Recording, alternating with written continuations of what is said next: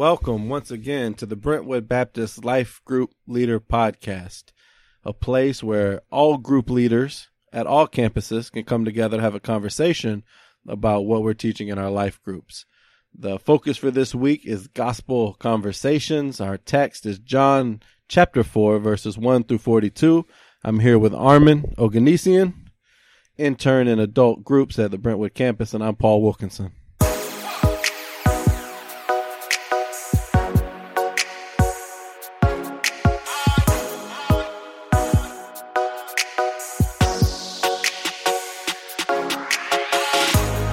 You are listening to the Brentwood Baptist Church Life Group Leader Podcast, a resource to equip and encourage group leaders on their journey toward being disciples and making disciples through life groups.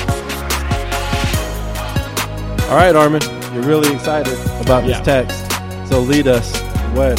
Where'd your mind go as you were studying this? Uh, I mean, it went all kinds of directions. Um, I think poignantly, one place is the example that Christ in his person gives of a gospel conversation, which we can't help but, like, when you read the passage, that's the first thing that stands out. Our Lord addresses this woman right where she is, addresses her ethical issues, addresses her theological conversations, but ultimately, as we'll talk about more, leaves her with Christ himself, the living water.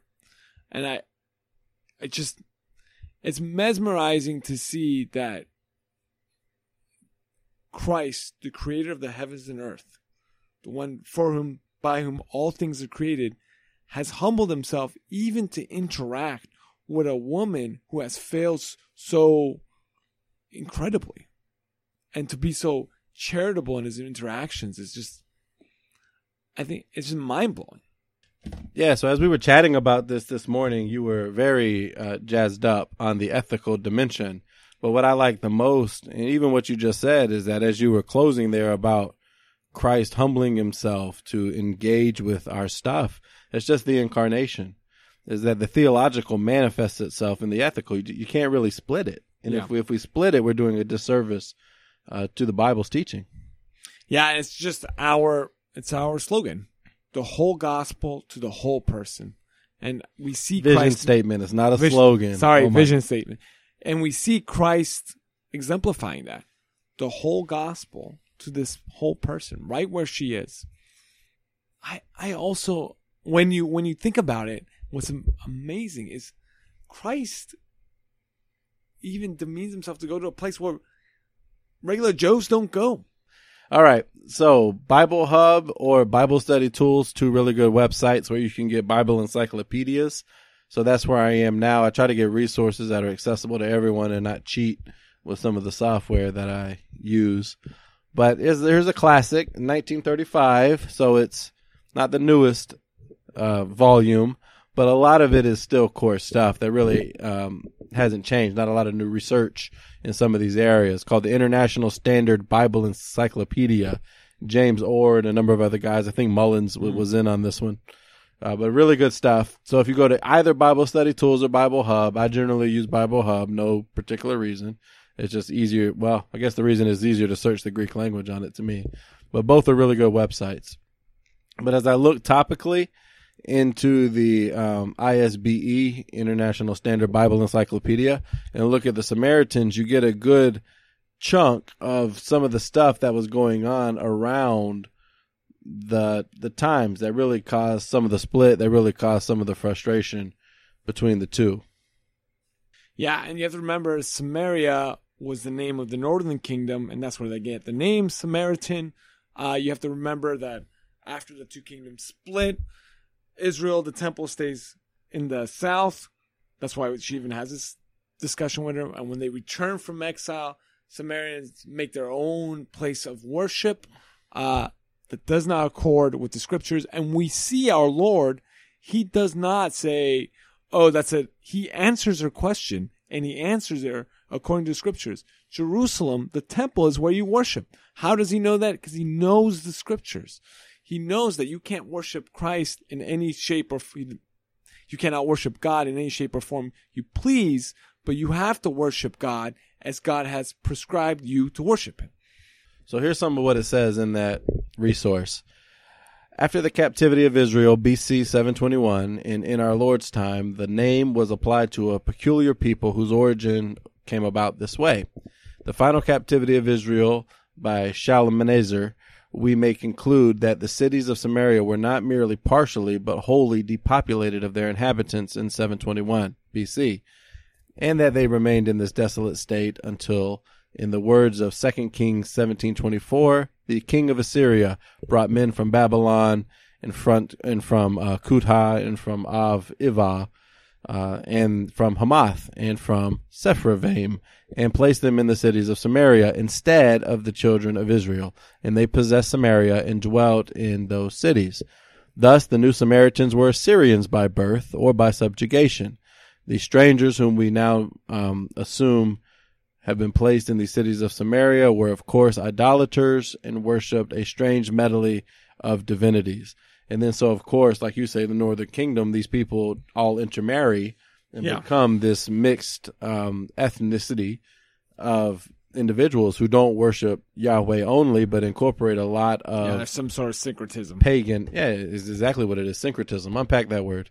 Uh, they syncretize two. They make two religions into one. So like, oh, I like Jesus, but I also like Buddha, so I'm gonna follow both of those. I'm gonna syncretize the parts I can get rid of the parts I can't. So and you see it a lot in um, missionary work. So, for instance, you go into a place that's maybe animistic or worships.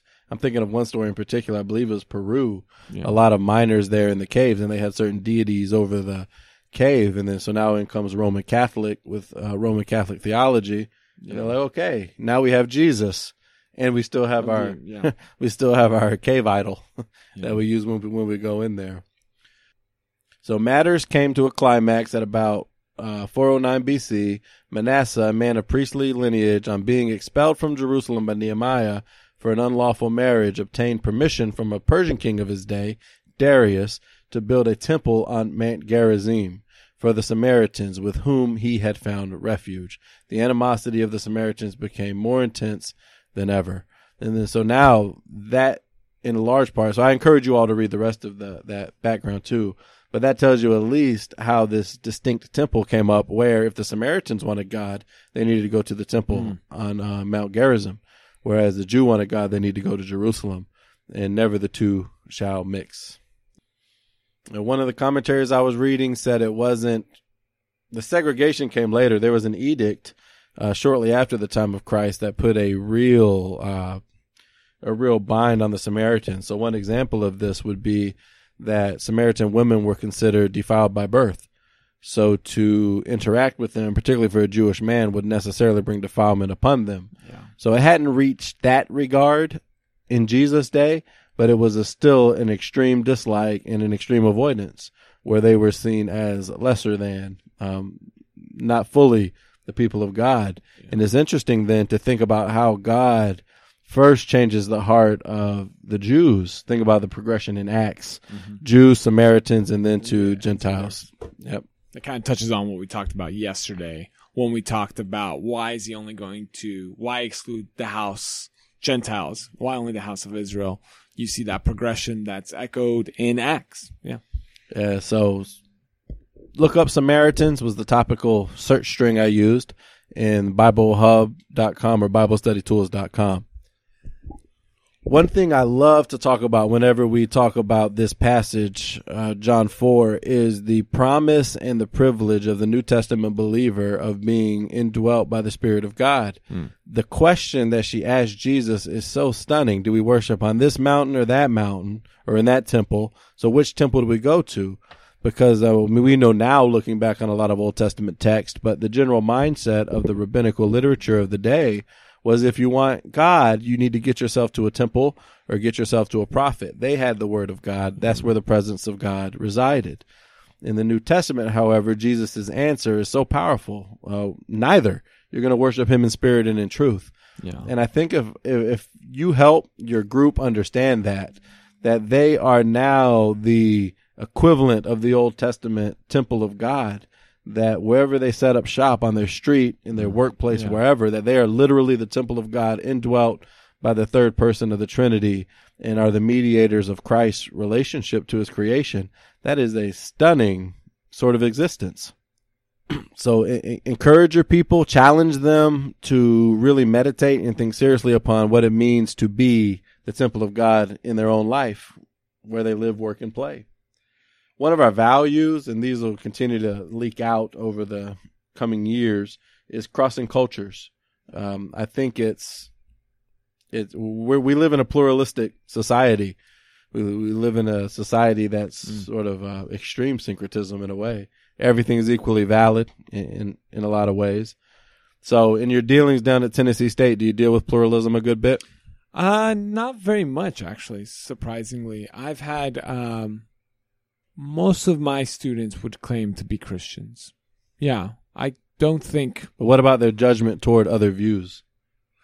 I'm talking about the cultural milieu of pluralism, where we ought not judge others. If they want to Oh, believe I that, see. that's okay. what you're saying. Yeah, For yeah. me to say that my religion is inclusivistic and that all can be saved, but particular in that that salvation comes through the person of Christ, that that's a mega offense yeah, in a lot of ways. Certainly is. Yeah. That is of the day. Yeah.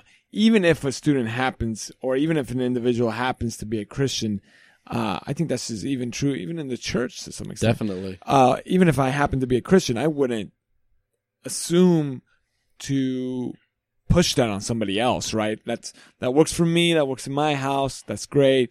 But for you at your house, you do you. If that's Buddha, if it helps you, that's all that matters.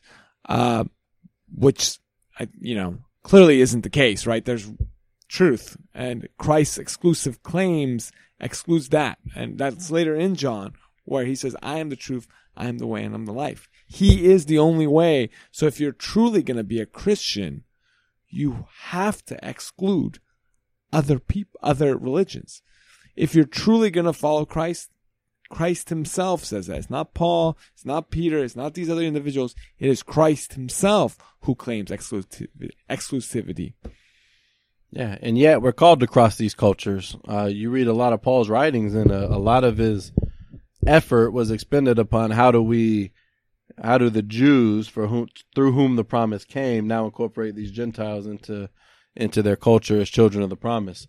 So it's uh it's difficult to cross cultures at times, but I like what you said there, Armin, that we don't we can't we can't give our theology away to cross the culture.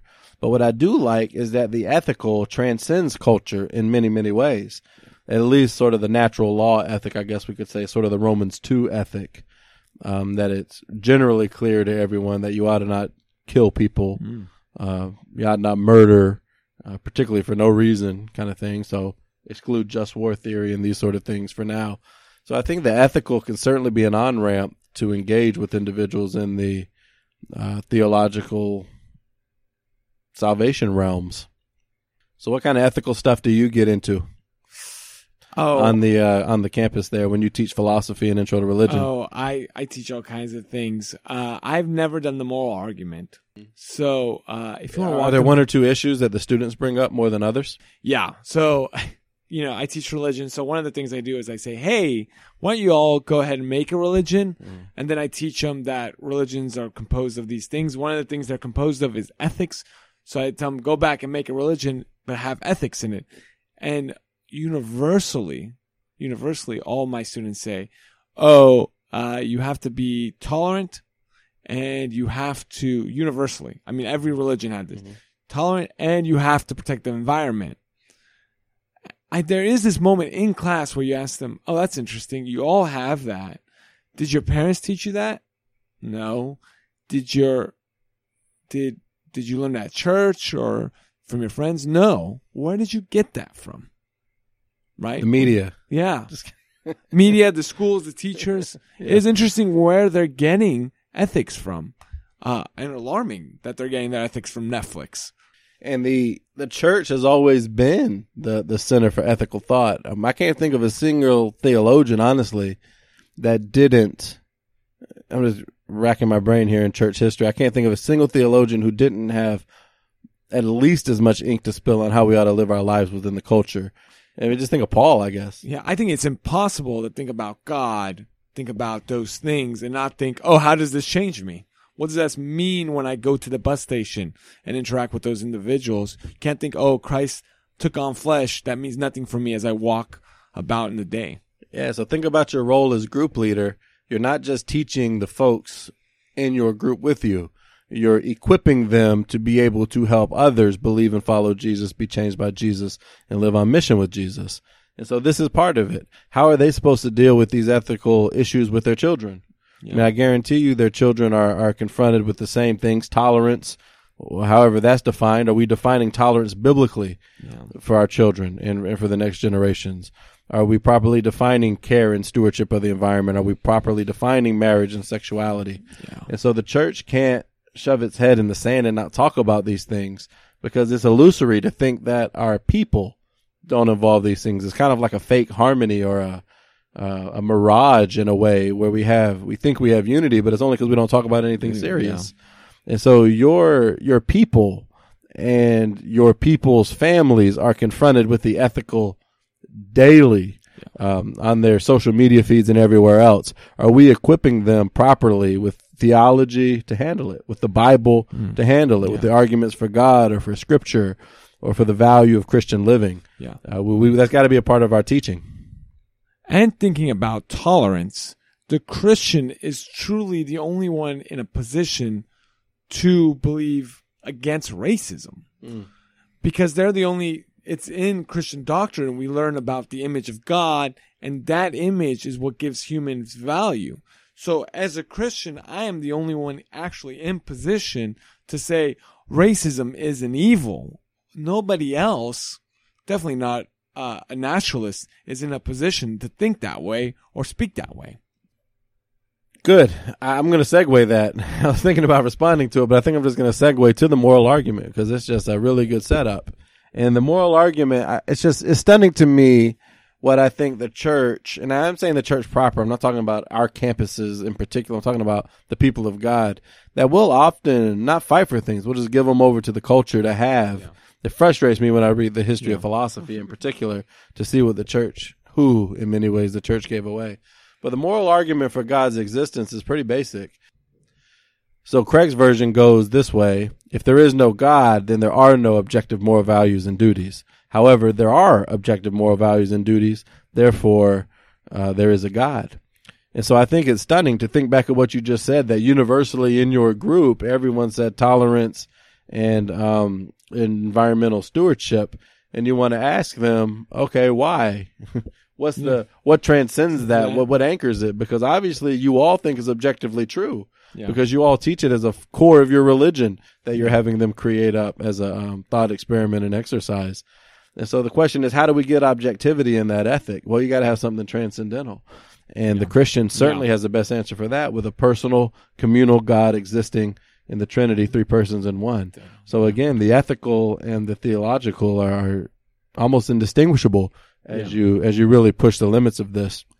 So I encourage y'all to check out the video Yeah. um, share that with your kids, grandkids, and people in your group. Real, real powerful argument. Starts a lot of really good discussions. and the moral argument answers in a short way. There's multiple answers, and Mike talked about this in the sermon today. Multiple answers, but in a short way, answers the question of the problem of evil.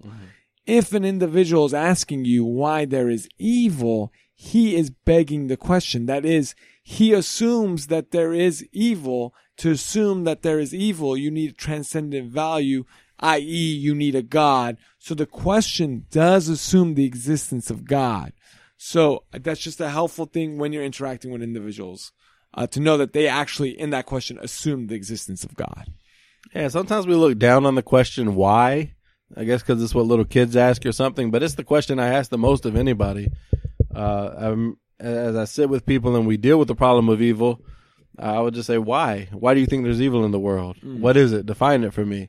And it's stunning that most people really haven't thought about that. And I don't say it to be snotty. I say it to make sure we're talking about the same stuff. Yeah. And it's incredible how much um, substance comes out of that discussion of just trying to say, what is evil? What do you mean? Yeah, and it turns into a very pastoral moment where, where you ask them what is evil. Usually, they're going to talk about their own personal struggles and their own evils, like this woman at the well, right? She has her personal struggles, the evils she's engaged with, and the evils done to her that Christ does not neglect. Uh, certainly not for a theological discussion, but hits it home at that. And think about not just her personal decisions that led her into personal sin, but the cultural evils experienced upon a female in those times where she was in many ways utterly dependent upon a man. So would quickly go grab a husband anytime she was not with Yeah. one. And so you have this confluence of the personal and the cultural that comes together. And our, our, you're right. Our Lord does not duck it. He does Yeah. not skirt it. He attacks it. Yeah. he attacks it in, in, in all of its, uh, in all of his fury. And I'm driven to think of what was this successful or why was it successful? We all see it's successful, this discussion of the woman at the well. And I think traditionally I've thought it was successful because she seems to come to faith, that she recognizes Messiah and recognizes Jesus Messiah and accepts that. As I've continued to think more on that, I think the real reason she was successful is because she was obedient. It wasn't merely that she accepted Christ, because how would we ever know if she really did? I mean, it could just be a sentence with not any real meaning or force behind it. We know the authenticity of her conversion because of the obedience that flows out of it, which is that she runs back and tells the town and drags everybody out and becomes this incredible witness. So in many ways, we, we need to challenge ourselves as teachers. Um, we're the ones that till the soil. We're the ones that nurture the roots. Mike Glenn has often shared with me, uh, some wisdom he received from a preacher before him is that, uh, preaching is, is a cut flower. Preaching is a cut flower. There's not a lot of soil there. There's not a lot of roots. That, that happens in many ways in our groups as we're developing and nurturing our people. So the measure of success for us needs to be obedience. We measure knowledge, we measure understanding as a function of people's obedience. And I think uh, that goes back to our earlier discussion about the Holy Spirit and we being the temple. Yes. The way we have obedience is through the Holy Spirit that dwells within us. And that's uh, a great comfort, even when we're crossing cultures. I don't have to bring somebody to my temple. I take that with me. The Spirit goes with me. So it's no longer like an Israelite. If I'm in uh, Assyria, hey, we have to go all the way to Jerusalem. I'm taking that with me. Uh, and He's giving me power in that and authority in that, as we talked about today, because dwelling within me is the Spirit of God. That's right. And the Spirit's already done the work on the other end. And, yeah. that person's entire life uh, converging on this one moment, this one discussion with you. Your success is are you obedient? Are you obedient to God's story? Are you obedient to your story? Our advice, take another temple with you. Don't Yeah. do it by yourself. There's a reason Christ sends out by twos. Yeah.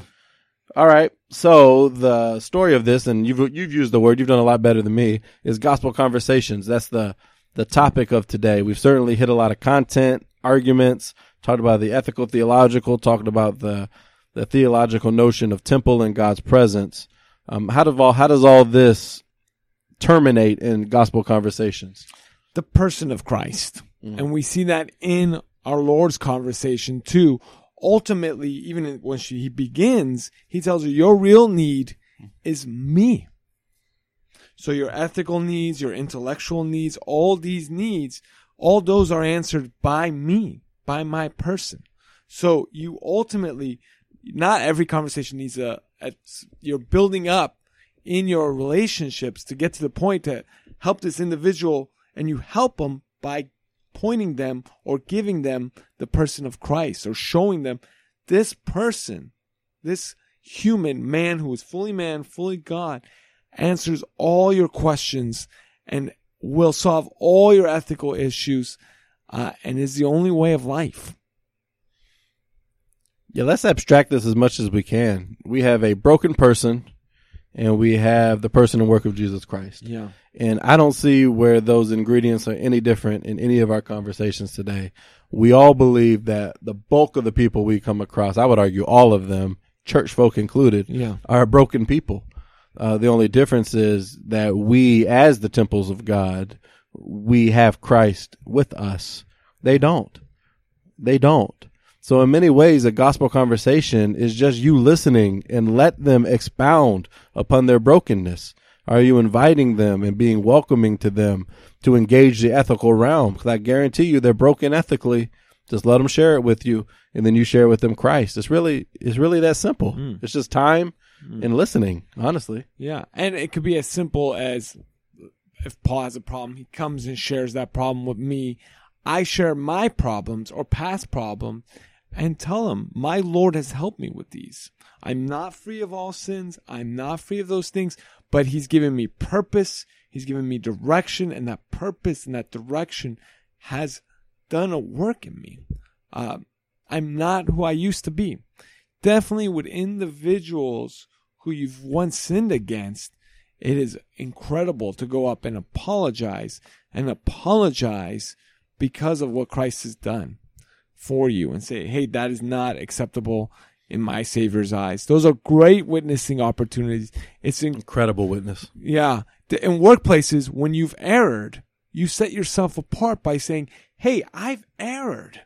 I've done something wrong. That's not good. That's not who I am and definitely not who I am in my Savior. Those are incredible. I think in this world, Paul, you can agree with me if, if it's your experience. Uh, it's so rare that a person actually apologizes for something they've done wrong. And to even And witness- apologizing breeds authenticity, which is what everybody's after. yeah. And to even go up to a person and say, "Hey, I've I've done you wrong. I'm sorry." That it that's going to be so rare and so foreign to that individual. They're going to want to know. So you have a w- opportunity to represent Christ when you do well by saying, "Hey, I, this isn't by my strength, but the strength of Christ." And when you do bad by saying, "Hey, that's not who my savior is." That's pretty much every every action that you have. Every action that you have. So, what does it look like on your campus? What does it look like in your group? What are the ethical issues that your group members and their families are dealing with and are wrestling with? Are you, as group leader, equipping them theologically, biblically to tackle that and then to help others through it? That's the goal. That's our life. And we'll know we're getting there when we see the obedience.